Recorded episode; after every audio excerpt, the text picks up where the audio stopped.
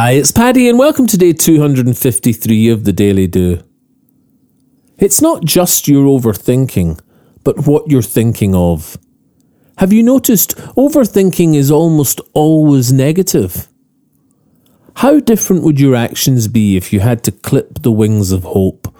Constant positive overthinking or opportunity overload? Yes, this non stop chatter would still need some stillness found but the reality is, our overthinking is fueled by fear, and this thinking holds us down. So there are two things we can do to temper this relentless dampening stream. One is to change the thoughts themselves, and the other is to create quiet gaps in between. Tomorrow we start with the gaps in mind, the little pockets of some peace. Guided stillness to quiet your thinking and hear the calm beneath.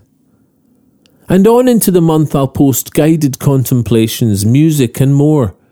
The gateway to less overthinking, your winter's feel good open door.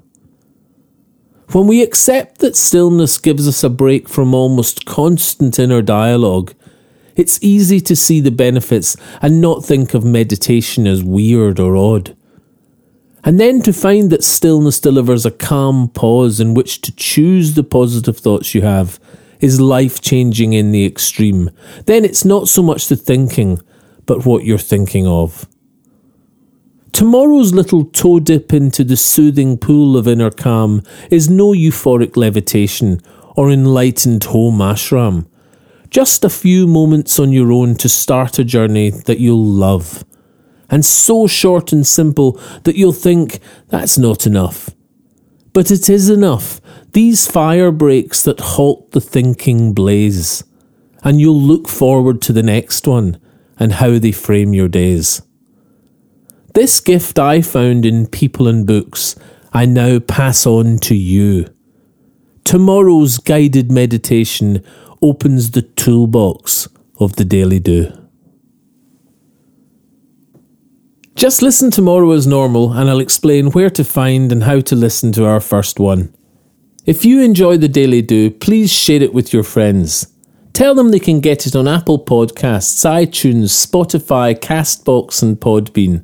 Or you can subscribe for a free morning email at www.thedailydo.co. Or email me anytime, paddy at thedailydo.co. I'd love to hear from you or say hi on Instagram, Facebook, and Twitter at The Daily Do. Bye for now and see you tomorrow on The Daily Do.